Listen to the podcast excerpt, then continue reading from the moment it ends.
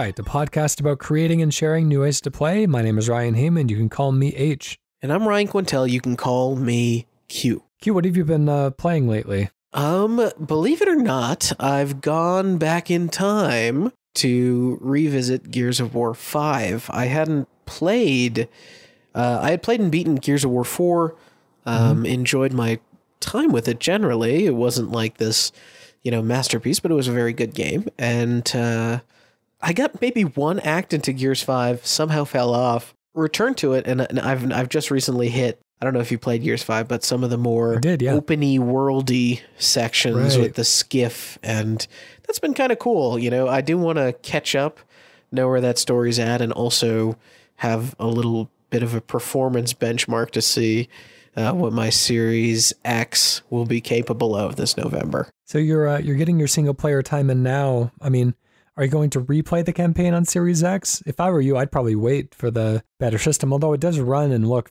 great on the One X technology already. Yeah, I'm playing on the One X now. I actually I keep wondering if I even need the Series X, but I think when I get my Series X, I will probably there's so many games like Wasteland 3 is one that even on the One X I can feel it like struggling uh, to push through, which is sad because hmm. mm. I mean these games run great on PC. So I'm I'm hoping to dive back into Wasteland 3 uh, to go through Gears Tactics on console with the Series X and maybe even uh, dip back into Forza Horizon if that's running at 60 frames a second. That could be a real sight to behold.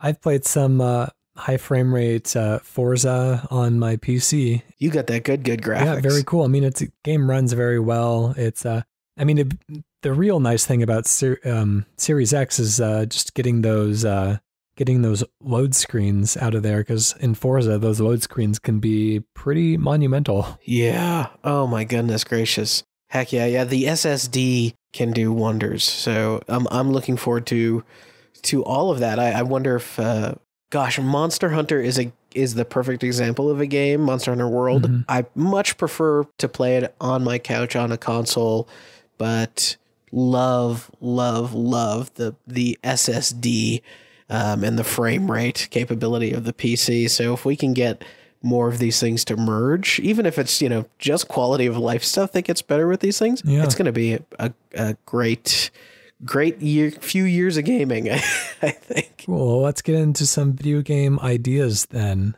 Um, I'm going to be going first today. Uh, over the weekend for Cane and Rinse, one of our issues that we're recording later this month, I've been playing.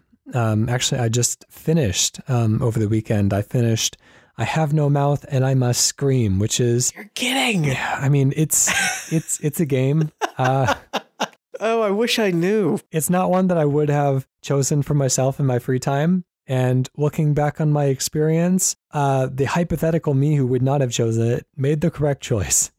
I wonder if somewhere out there on the internet, I uh, I think I Have No Mouth and I Must Scream is the first game I ever attempted to stream on Twitch. really? yeah, just because I didn't know anything about the game other than the name of it. Mm-hmm. Um, and then I started playing it, and of course, it's kind of it like deals with some Nazi Germany themes, does it not? If I'm if I'm not mistaken. Yeah, yeah. One of the characters you you can choose from five characters, and you do end up playing through all of their stories, but you can play through them in any order. And one of them is you know in a Nazi concentration camp. Uh, yeah. So that's that's pretty intense. But each character's story is pretty dour and depressing. But sometimes they're a little bit more abstract. Sometimes they're a little bit more kind of grounded, down to earth it's a it's an interesting title and one that like you know there's definitely stuff to learn from. It's just not like a fun gameplay experience necessarily, and then it's right. one of those point and click adventure games where you can end up kind of inadvertently missing something early in the game that is going to cheat you out of a better ending late in the game. So it's you just got to be prepared or follow a walkthrough or something. Yeah, I was remember I I only vaguely remember thinking to myself this uh this narrative probably can't have its checks cashed by this gameplay uh, that, that, they're attempting. So, um, yeah, I have no mouth and I must scream. Still easily one of the better video game titles uh, that has ever existed. It's, so. it's based on the uh, title of the short story that it's based on by Harlan Ellison, who also does the voice for the game, which wow. is pretty cool. Gosh, so I'll uh, be listening to that episode. I'm looking forward to it. Okay, cool. Well, that should be out probably just in time for Halloween, maybe a week after, um, depending on if you're on the Patreon or the free feed of Cane and. Um, but, anyways, uh, so yeah, I've been playing through that game based on a short story, a piece of kind of classic sci fi literature. And it kind of got me thinking about a point and click adventure game in which you take characters and items from pieces of uh, kind of literary history and use them to progress through other literary classics. So perhaps you are given, you know, maybe a handful of stories, you know, Huckleberry Finn or the Odyssey or, you know, all these different uh, kind of literary classics, Dr. Jekyll and Mr. Hyde. You can take the characters, you can take items, almost like those, uh, I would say those kind of randomized speed runs where they connect Super Metroid and Legend of Zelda Link to the Past together and you can gain the other game's items, but like I would want it to be to function kind of like a Lego game where there's kind of like a set number of actions that each item can perform, like a certain number of functions that they can fulfill. And so you could uh, you could like literally take you know, a beaker of test tube fluid from Dr. Frankenstein's lab into Little Women, and perhaps it could serve some sort of a purpose there that is kind of like a, you know, one in 16 purposes need to be served, and this is one of the items that can fulfill it. So it's, a, you know, kind of a fun way to let characters kind of hop across narratives, and you can even add kind of like DLC that adds entirely new books to the mix. So, you know, now all of a sudden you have uh, The Importance of Being Earnest DLC, where you can either play through that story entirely straight, the way that uh, Oscar Wilde intended it, or you can, you know, cross over into other pieces of literary history and uh, you take them on a, a journey around the world in 80 days. And then the, the stories and the characters would kind of adapt to the new characters that being introduced to. Maybe you can resolve these stories in ways that the original stories didn't resolve. So, really, I'm wanting to kind of leave it uh, open ended and um, see where we can go from there. This actually, as you described it, started reminding me of the very cheesy 90s movie classic I know where you're going with this. okay, so go ahead. What what am I thinking? The League of Extraordinary Gentlemen. No, I'm, I'm no? okay. Somehow this is great. Good, I'll surprise you. Okay, it's so much worse than that. Uh, uh, we'll see. Last Action Hero with Arnold okay, Schwarzenegger. I, I, respect that, but like, okay, all right, I see where you're coming from. Well, the, the reason why, and I should have known you don't, you, you, refuse to watch any movies that don't feature Art Carney in them, so that should have been my tip off. yeah, that's true. So, I mean, thank you for that observation. I, I. The reason why I was thinking about it is right. The premise of that movie: the kid with the sort of magic movie ticket can walk mm-hmm. right into a movie screen, and I wonder if in your game there's a layer of like pulling out of the book and into the library where you can potentially browse new uh, sections or genres or you know you're in one story and it's giving you a suggestion a hint of you might need something you know scary ominous whatever and mm-hmm. then you find yourself in Bram Stoker's Dracula or Nosferatu mm-hmm. or something like that, which I actually said Nosferatu. I think they actually use Nosferatu in, uh, or something like that in uh, Last Action Hero. So, yeah, I do like the idea of these sort of classic literature settings and even just like using them as time and narrative jumps potentially whatever the kind of framing device looks like that connects these worlds worlds together. Uh, I just think it'd be fun to kind of have this uh, to have the thought of like you know theoretically you should be able to complete the game like each character just stays in their own books and goes through the stories as they were intended. That could almost be kind of like a fun SparkNotes way of catching up with the story, you know? Um, because obviously they did in the stories that they were from. Like they got from the beginning of the story to the end of the story. You know, not that everybody necessarily has a happy ending in every single book, but uh, Yeah. you know, you could uh, you could watch the books play out the way that you want, or you can kind of inject that kind of creative element and say, you know, what if instead of the Ghost of Christmas Present, Scrooge meets Dracula? I was just thinking too, in the case of some books, uh, I'll I'll go through some, right? Um, the Romeo and Juliet, like we all know the ending, or most of us know the ending of Romeo and Juliet. Uh, even I think people that consume the DiCaprio version know the ending of Romeo and Juliet. Lord of the Flies, uh, Little Women might be a little bit less clear. Frankenstein for sure. Great Gatsby, what an ending there.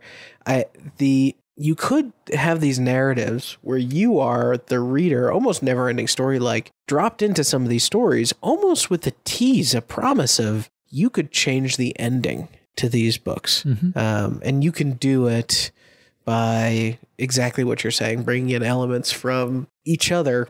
And I, you could almost imagine this as like, gosh, what if Ubisoft had a game that was formatted like that instead of just like historical tours, like going through historical literature tours? That would be really fun. Maybe there are certain books that are more difficult to change, ones that are so rooted in like a core philosophy that you can almost feel like the author kind of pressing against you, you know, pushing against the the changes and the progress that you're trying to make. Uh, you know, like if you were trying to like inject new elements that contradict the philosophy of like Atlas Shrugged or something, like that is a book that is Yeah. essentially propaganda for a very specific worldview. Like you could you could bet that almost uh, like um, like the Matrix, uh, you know, the or, or Inception, even like the uh, inhabitants of that world are going to be fighting you off at every uh, every possibility. Well, and I think one of the things you're onto there is that many sci-fi stories, uh, I think even including the Time Machine from Orson Welles, have that concept of if you push Sorry, on that's uh, H.G. Wells. Just before we get emails, H.G. Wells. Oh my God, I'm never gonna live that one down. H.G. Wells. The concept of if you push on time, time is gonna push back. You know, time is yeah, yeah. uh, river and it has momentum and that sort of thing. And I I like the idea of if you if you affect the world in a in a maybe a more dramatic way, uh, that when you leave that particular story to go to another story, and perhaps you know, if we go full Kojima on the thing, depending on how long you are gone from that story, the the world does its best to self mend. You know, they're like, okay, well, this character was supposed to die, so we're gonna, you know, we're gonna give them a disease or something. you know, we're gonna we're gonna push uh, back into the predetermined uh, destiny, and maybe of all your stories, you can really only change the outcome of one of the three or one of the four. Interesting. So would the so if you take a character out of a book and they were supposed to die in the other one, would they contract a disease and die in the new one, or would the character you replace them with almost like a uh, like a foreign exchange student um, be subjected to the kind of original fate of the original? Well, that's a good question. Maybe what happens is another character kind of takes on the role that that character would have taken on, right? So suddenly you have you can successfully uh, worm your way into Romeo and Juliet ending with just Romeo dying, but if you do so, um, you'll be unable to prevent Gatsby from getting in that car accident or whatever. I think you get into these sort of like multiple playthroughs, number one, but number two, the conversation it creates on the back end of hey y'all i just i just had in my playthrough i had the captain live in the crash landing of lord of the flies. It's wild over here. Like things are Yeah. things are going in a very different direction. And if it's i mean obviously you'd have to be so smartly systemic with it but i think it could be really fun. Or if you think like you know maybe the maybe the crew from from Jaws could have really gotten the sh- um, could have really gotten Moby Dick, you know, and maybe that changes the whole trajectory of that entire story. yeah or instead of uh instead of visiting his past scrooge gets trapped in it Yeah, I think there's a there's a lot of fun things that we can do there. Um, if we talk about kind of transferring items as well, like what uh, I guess what uh, what would kind of like core functions could we give these items so that we can make them like somewhat interchangeable, make this kind of like a platform, like a the uh, example I want to refer back to is Lego Dimensions, where you buy individual characters as kind of like um, physical minifigs that you can scan in using kind of like a almost like an amiibo scanner into the game and then those characters each have like in regular lego games have uh, you know special powers and abilities that only they can do. Certain power sets that are kind of shared with certain other characters. So you know like the um, main character from jurassic world can cut through vines. And so Oh, if you ever yeah. see vines then you know obviously he's going to be the one that You are going to call upon to cut through them. What kind of like sets of abilities or uses could we give items that could be kind of cross transferable between games? Well, I think what you could do is if you build out, God forbid, a literary universe that isn't based in comic books, uh, if you build out this literary universe, you could classify characters the same way that most game design does, especially like fighting game design, where you're like, okay, characters have three, you know, maybe they're even as many as 10 different dimensions. And those dimensions are things like class, uh, time period, um, uh, you uh, maybe how you know some a few traits on personality you give them uh, you know savviness or skills. And if you map those to the different types of characters that exist then you know surely somebody who is from the future has immediate uh, you know advantage potentially in the past because they just understand the way the world works in a more complicated way versus someone who um, you know because they're from the past they might know like a homeopathic remedy or something and and be able to care for an issue in a different way True, kind of healing, other types of uh, abilities and powers. Anyways, um, we're out of time there. Let's go ahead and give that one a name. How about uh, how about God of Lore?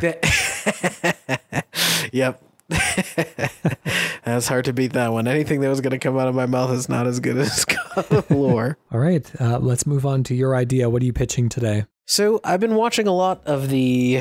Um, don't ask me why. Maybe it's the pandemic. Uh, the very kind of crappy show Gotham. And as a Batman fan, Gotham is a show entirely concerned about the sort of uh, coming to Gotham of Jim Gordon of the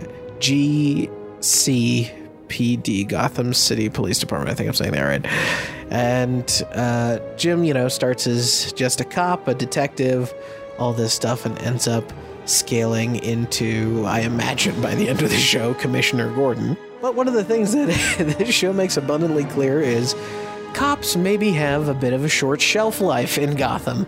Many, many bad people are in Gotham, many, many complicated things are going. I thought it would be kind of fun to have the superhero game where the superhero is either entirely in the background or does not exist yet the years before the superhero arrives. And you're playing the cops of Gotham who are trying to uh, balance the factions that exist in the city. So uh, we'll say for for this pitch, there's maybe three factions or whatever, and one of them's the cops, and we can kind of uh, figure out or assign who those factions are, and you introduce a nemesis-like system of these criminals that are kind of never ending. Maybe if you push hard enough, you end up exposing one of the big villains uh, in some of these branches, but kind of an idea that it uh, a cop game where it is before the superhero arrives in Gotham, before Batman gets there, and you are trying to balance the criminal underworld and maintain it uh, in ways instead of uh, defeat it or overcome it, Crackdown style. All right, starting the clock. So, what do we mean balancing the criminal underworld? Like, what scenario would we want there to still be criminals when there's kind of an opposite option for there to just not be criminals? yeah, you would think so. I I think one thing that the show Gotham does well is first there's kind of this gangster Falcone. Falcone is in a situation where he seems like a bad guy, but you know, they do so much stuff to systematically dismantle his power that they find out that he was really keeping the city, you know, in order in different ways, and this plays out differently depending on what uh, Batman lore you're looking at. But uh, the idea is that what you don't actually want is to completely eliminate any one criminal element. You just sort of want to balance and maintain, or, or, not maintain, but rather contain it in some way. Even the police, given too much power, maybe that grows the corruption of the department or something. Interesting. Okay, so what type of game, gameplay wise, would you see this as? Kind of like a management type of game? I think you could do management. I think you could also technically do almost a GTA 5. Uh, sort of speaking okay. of GTA 5, um, a GTA 5 uh, sort of thing where you are a beat cop um, and even your own maybe you're expendable as well. Like you can only get so far, but uh, you have these officers that are, you know, taken down in the line of duty, and you're you just become another officer joining the force.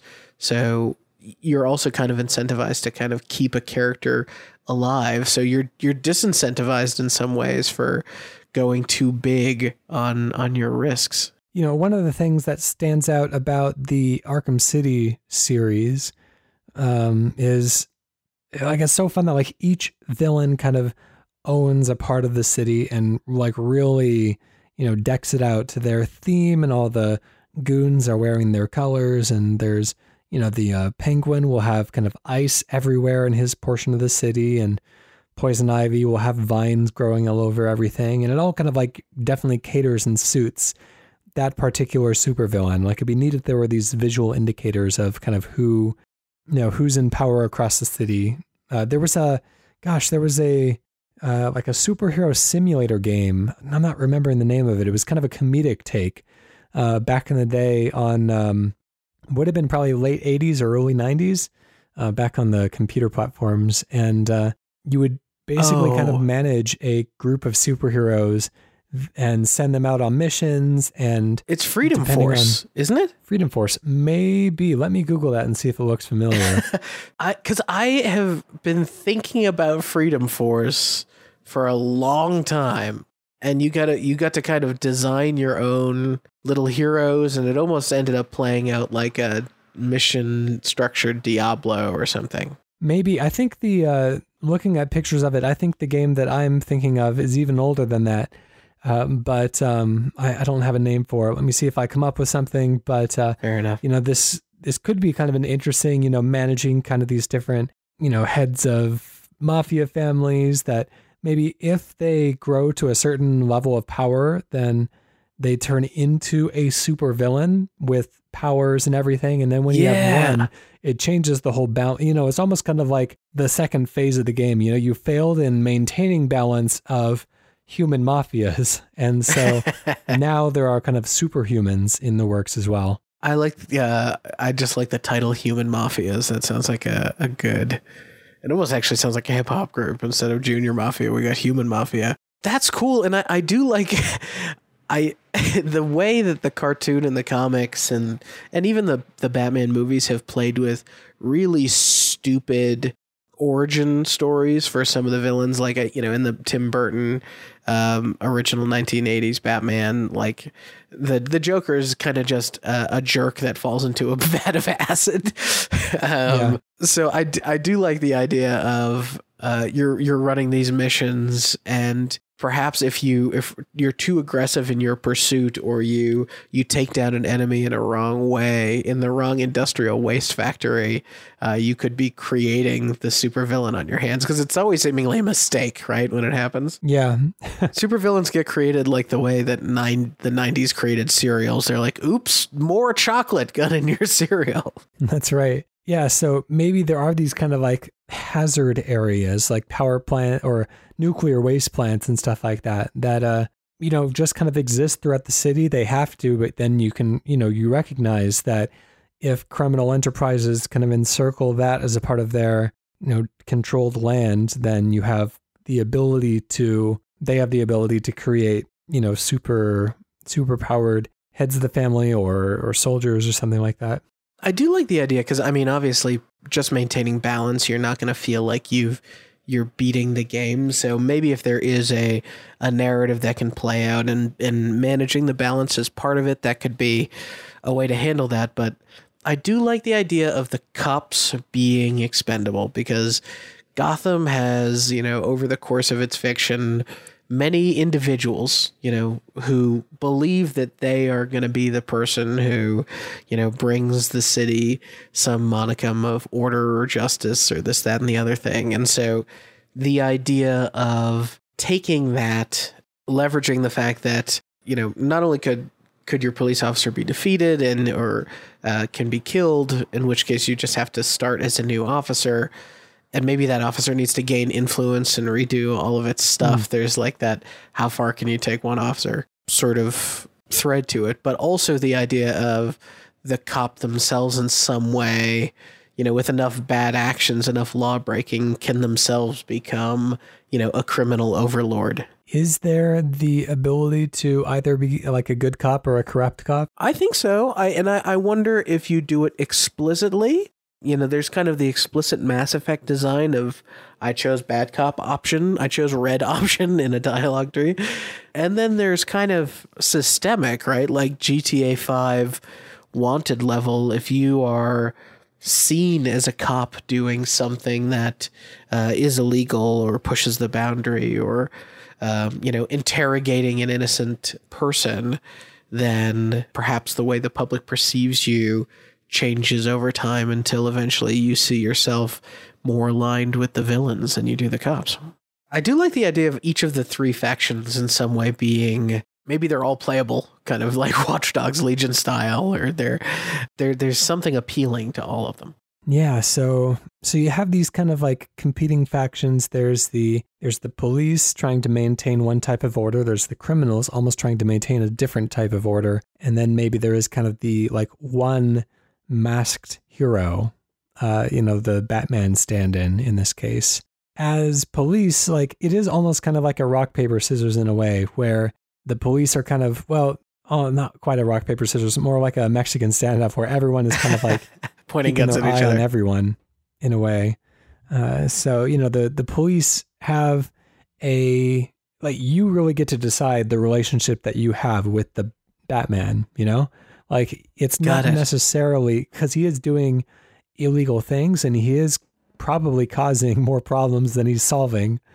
But at the same time, he can get you out of a pickle if there's a superpowered enemy that comes around. He's certainly causing a lot of property damage. We can agree with that. Yeah. Yeah, and I and I even like the idea like if you set it up as like the police versus Falcone and like the organized crime mafia that might be more bank robbery and uh, you know underground trading, kind of an economy drain essentially on the city, and then the uh, I hate to I- invoke the character, but the Joker esque anarchist uh, enemy faction, maybe the Arkham. Uh, you know, mental patients faction or something like that, that uh, are, you know, don't have an agenda other than violence, and so you're you're really trying to balance police corruption um, you know the city's economy and resources because that you know could affect the funding of the police.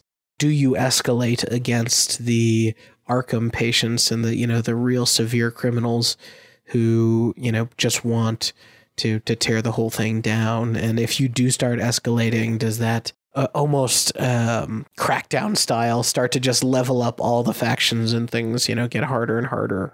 And you know it's like uh in dealing with the batman is kind of that factor as well. Like during times where you're just facing off against human mafias he's more of a vi- liability. And you almost yeah. want to kind of like team up with the mafias to try to get him off the streets you know uh, to put him away. But when a super villain comes around like you're gonna you're going to need him. But there's always this uneasy relationship, which is something that, you know, I don't know, I'm not sure a lot of media does a good job of like they portray it, but they don't like make you feel it necessarily. So I think that's a interesting direction and a good place to end this one on. So let's uh, close it down. Let's give it a name. Something about Gotham or the Dark City or something. Dark City's already a movie, isn't it? What do you think about this? Uh, it's a long title. Gotham colon crime Mm-hmm. and punishment. Uh, yeah, I think that uh, that invokes the idea of kind of Russian existentialism that uh, seems very pertinent to this uh, this type of mood.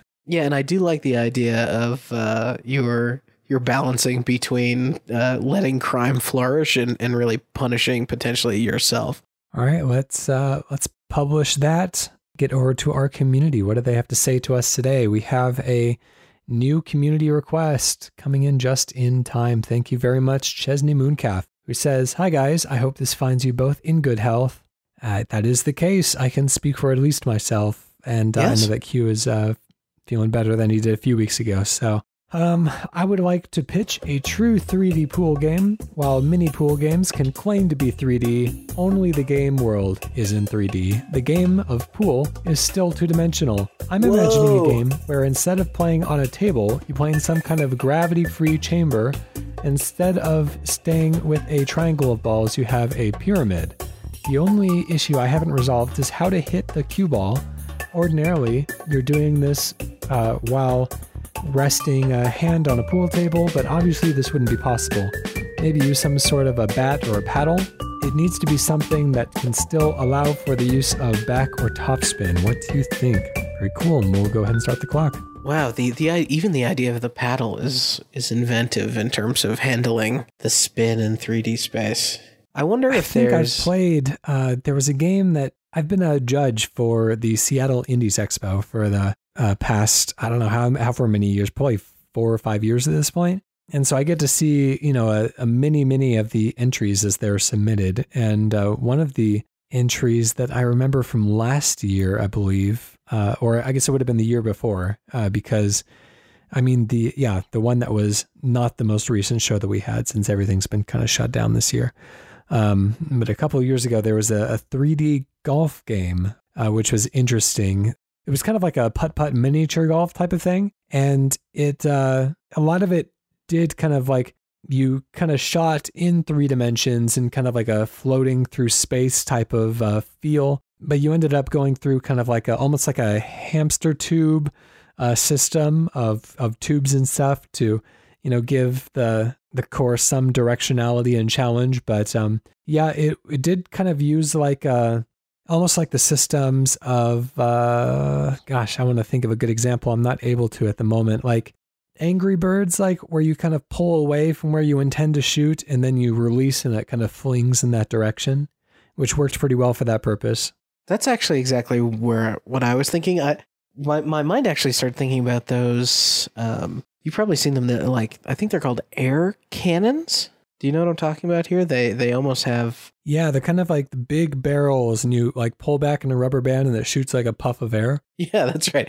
That's right. So I, I do like the idea of potentially using something that is like an air cannon because if we're talking about true zero G, there's no friction. Potentially a gust of air could go a long way, but also you would almost get like FPS like control over well, I'm not going to actually blow the air directly behind this cue ball. I'm I'm going to blow it slightly to the left or whatever to create that spin and momentum uh, of heading in different directions. It doesn't quite handle the the way that a the way that a pool ball will have the type of spin that'll have the ball return to you. I think that would require just at the end of the day some level of friction. But I'm also thinking about, you know, we've been maybe assuming this is going to happen in like space or air just air, but I like the idea of having different playing fields that are in different sorts of liquids, like little gels and stuff. Yeah, and you can uh there could be you could either use your eyes to determine kind of the viscosity of the liquid, which is something that you would be kind of constantly trying to compensate for. You know, if you if you believe that you're kind of like stuck in a jello, then you'd have to really kind of like hit that ball really hard every time that you want to send it even a little ways. But uh if you misjudge the viscosity, then all of a sudden you are way on the wrong end of the field. I'm trying to think about what it was. There, there was this. Oh my gosh, here we go. I, I'm sorry, I found this. I'm going to send you this link so we can discuss this direction of it. But there was this old Star Wars toy, and the old Star Wars toy essentially allowed you to set up a space battle scene with TIE fighters, X Wings, the Millennium Falcon, the whole thing, and even little lasers.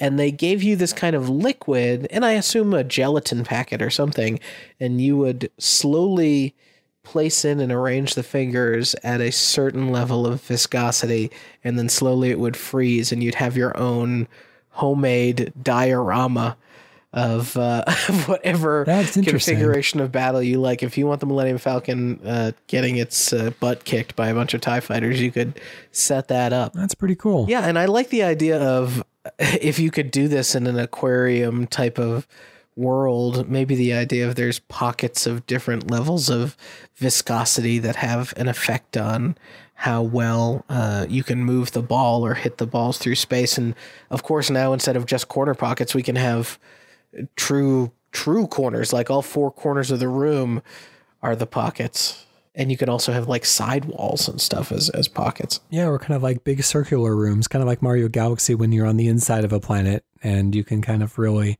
see all around you and you have to take a look around, find the best angle of approach to yeah. hit the ball. Yeah, that's that's kind of where my head's at. I I like the idea of using the the space, but also the this would be so cool, Chesney, if if you hadn't mentioned it here. VR for this, right? Like, gosh, what was that VR game where you're playing the robot in space on that space station? Do you know what I'm talking about? It's an Oculus game. Are you talking about Lone Echo? Lone Echo, yeah, that's exactly it. And I know Lone Echo had its own kind of frisbee esque multiplayer to it, but I do like the idea of if you put this in a 3D space, potentially, you know, 10xing the size of all the pool balls and you having to actually grab onto handles and surfaces and you can't touch any of the balls in the play space, any of the 3D pool balls, but you can position your body and actually, you know, hit the cue ball in, in any direction in 3D space. You know, I think also back to uh, Mario Odyssey, there's a uh, there's levels where you are kind of like in a bubble, and then you can position this kind of this thing that like blows wind in a certain direction, kind of anywhere around it, which feels also kind of like an appropriate, uh, you know, a way to uh, to take this direction. Kind of make it like an orbiting thing that you can kind of freely position. I think we would be remiss if we didn't try and come up with what the perfect control that allows for both directional spin uh, hitting the balls in in directions. Do is the air cannon right there? I'm trying to think about how to do like that after spin that Chesney talks about here. What would be neat is for this to be kind of like a VR type of thing, even AR, but that's not quite as good. But where you could like really position your body anywhere around this kind of, you know, it could be kind of this size of an actual pool ball. And then you had to take your VR controller and kind of like fire it like a gun to send it blasting off in one direction. But it's all based on like where you position your real self, you know?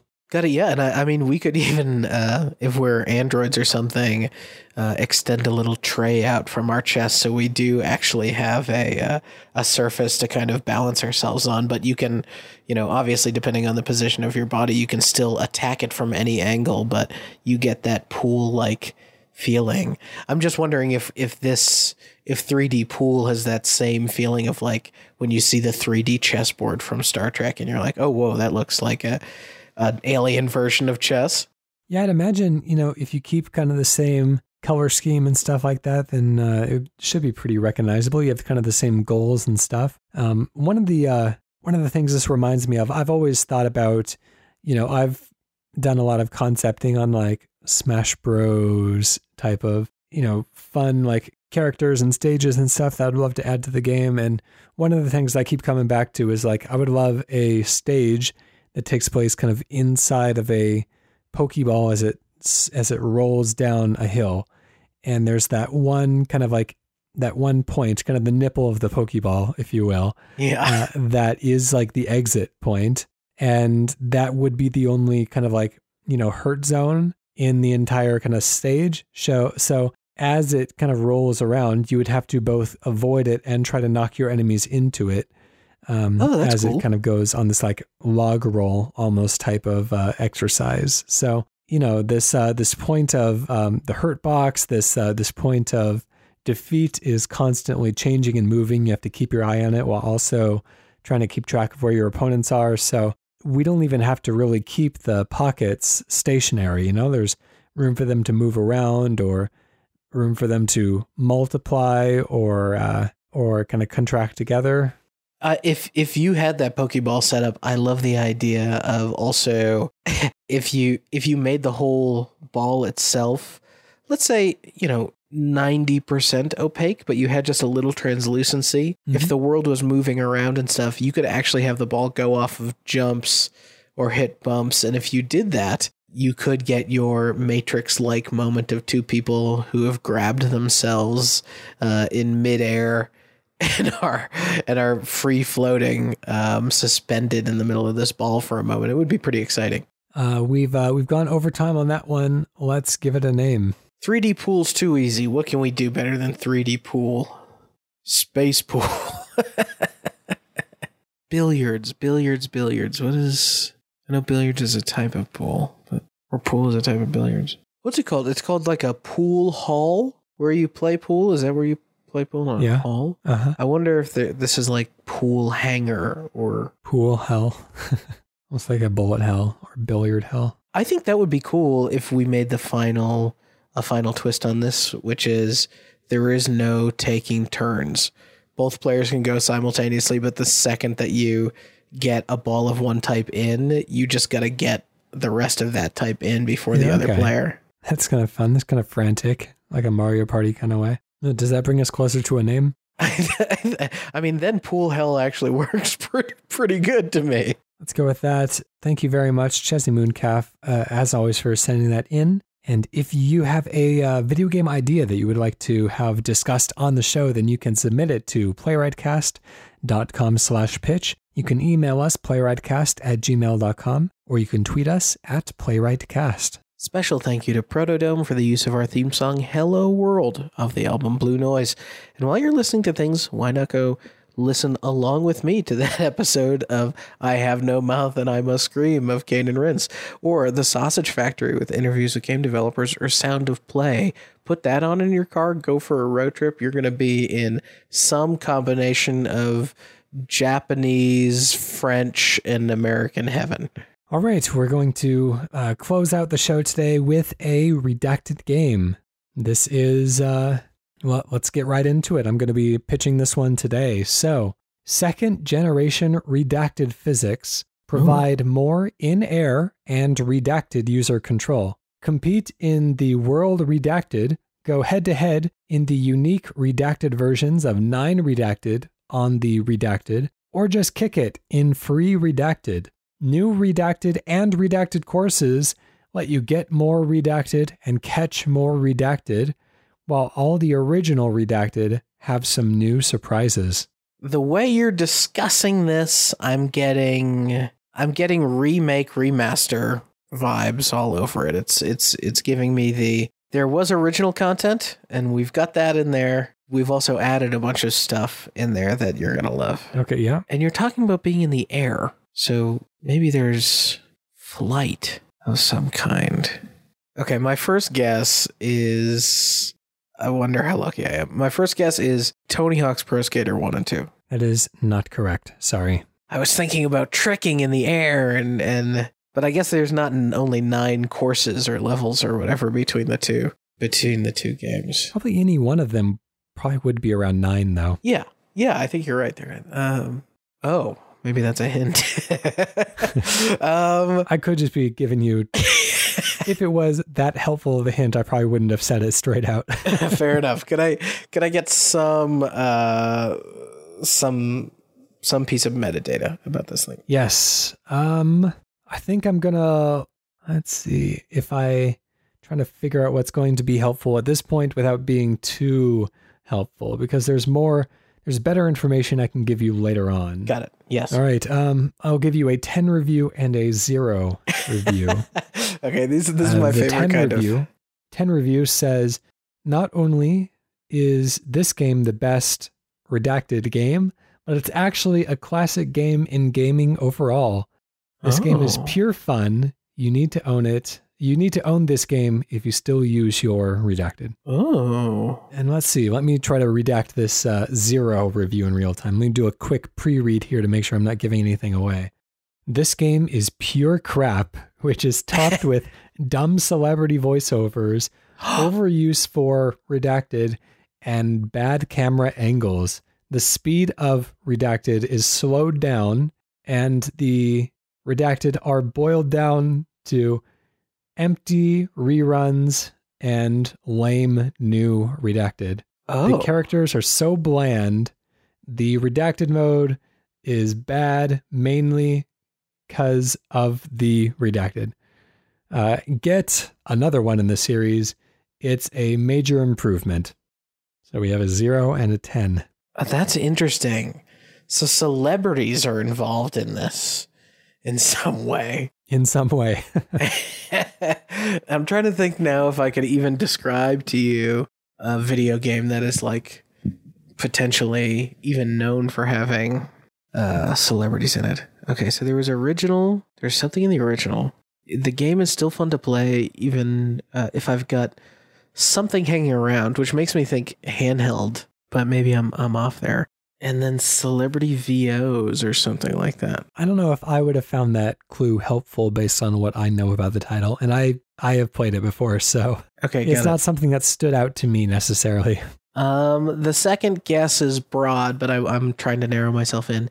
Is this a Gex game? It's not a Gex game, but uh, interesting choice. you son of a bee stick.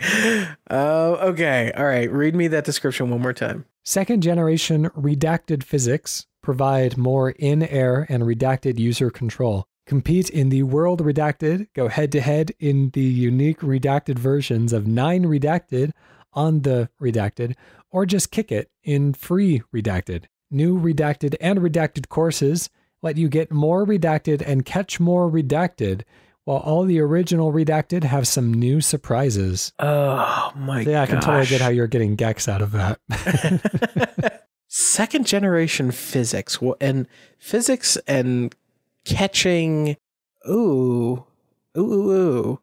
Is this? Ooh, maybe this is a sports. Although the nine original somethings. I'm catching something. This is potentially.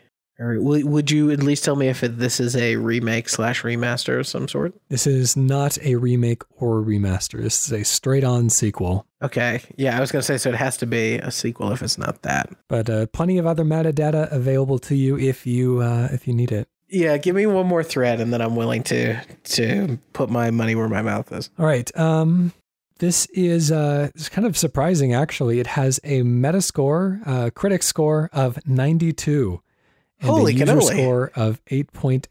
This is a fantastic game. Apparently, I mean, I yeah, I I used to play this. I uh, but I did not have as fond of memories as a 92 would lead me to expect. Not that I disliked it. It was just kind of like, oh, you know, it's fun. It's just I, I wasn't expecting a 92 when I saw one. Yeah, yeah, yeah, right. Well, we had lower standards back then, didn't we? um okay. It's a sequel. It's a sequel that maybe in some way contains uh, contains something or something similar to the original. There might celebrities might be jangling around in it in some way. Physics are strong enough to lead with. Oh my gosh. Come on, Ray. Come on. Do you want any? Could you give me a rough or- Yeah, yeah, give me a rough time or year. Okay, this came out in the year 2001. Oh. What was cool about physics in 2001? This is now we're in Xbox slash PS2 Uh, and was GameCube yet or was GameCube 03? Yeah, GameCube is pretty new at this time. Oh, uh, I'm just gonna take one last guess. Here we go. Is this a a Crash Bandicoot game? Like three, potentially. Good guess, but not Crash Bandicoot 3. I'm sorry. Ah, ah, tell me. Well, I'll uh, kind of dance around it a little bit and uh, and tell you that this speech is my recital. I think it's very vital to rock a rhyme. That's right, on time. It's tricky is the Oh, title. no. Here we go. Now it's tricky to rock a rhyme to rock a rhyme. That's right, on time is tricky. Ah, physics, physics, physics. This was the. You're pretty close to the beginning there, My gosh. Tony Hawk. But uh, yes, SSX Tricky. The second generation of Rider physics provide more in air and on snow user control. Compete in the world circuit, go head to head in unique show off trick versions of nine courses on the world circuit, or just kick it in free ride. New Garibaldi and Alaska courses let you get more vertical and catch more air, while the original courses have some new surprises. I assumed it was I, I was onto something with that sports game, but then I when I started thinking through what sport might even have anything celebrity wise, but I guess that was during the era where uh, it was EA, right? That was just like doing a lot of radio jockey BS all over the place. Apparently, from what I'm reading here, it sounds like Lucy Liu did one of the voices for yeah, at least one of the characters. Um, yes, there's also the um, let's describe the the cover as containing potentially an impossibly uh, breasted woman.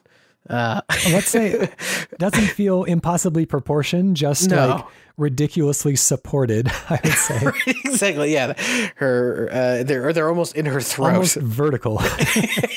exactly. oh my goodness. Yeah, I loved SSX Tricky. I should have I should have been able to guess that. That was a good one. I Well, recently anyways. went back and played that uh, that SSX 360 game that through oh back yeah, know, it's I think it's on Game Pass, isn't it? It is. I yeah. I might even have it downloaded. Still good. But uh, yeah, I, that one did also like once you started getting into a flow with your tricks, it, it broke into the D, uh, Run DMC song. So yeah. you know, it kind of uh, never lost that little bit of its personality, which is which is nice. Anyways, that's it for our show today. Thank you all very much for listening in, and we'll uh, we'll hear if, if Ryan can stump me again next week. uh, we gotta we gotta break a combo of losses here. I think. Um, I think we're uh, we're two down now, so let's uh, let's we can pick we it can back do. up, but not not too easy. Then it won't be satisfying. no, no, we gotta gotta make it difficult and really accomplish something. I like it. Anyways, we'll catch you again next week. Bye.